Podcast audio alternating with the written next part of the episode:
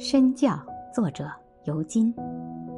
刘北岸先生有一间书房，墙壁上嵌着上达天花板的书橱，橱内密密麻麻的放满了书。对他来说，一日无书，坐立不安。他的几个孩子分别是艺术圈和教育界的佼佼者，他们都是手不释卷的爱书人。这份爱书的嗜好，是刘北岸先生。当年苦心孤诣又不露痕迹的为他们培养成的。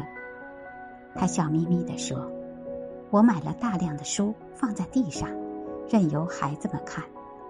他们把书翻得乱七八糟，东南西北丢得铺天盖地。我一声不吭地替他们收拾。隔一段时间又买进另一批新书，任由他们翻。我从来不逼他们读。”可是他们见我读得津津有味，而满屋子的书又触手可及，一个个都成了爱书人。刘北岸先生不行言教而行身教，这正是教育的最高境界。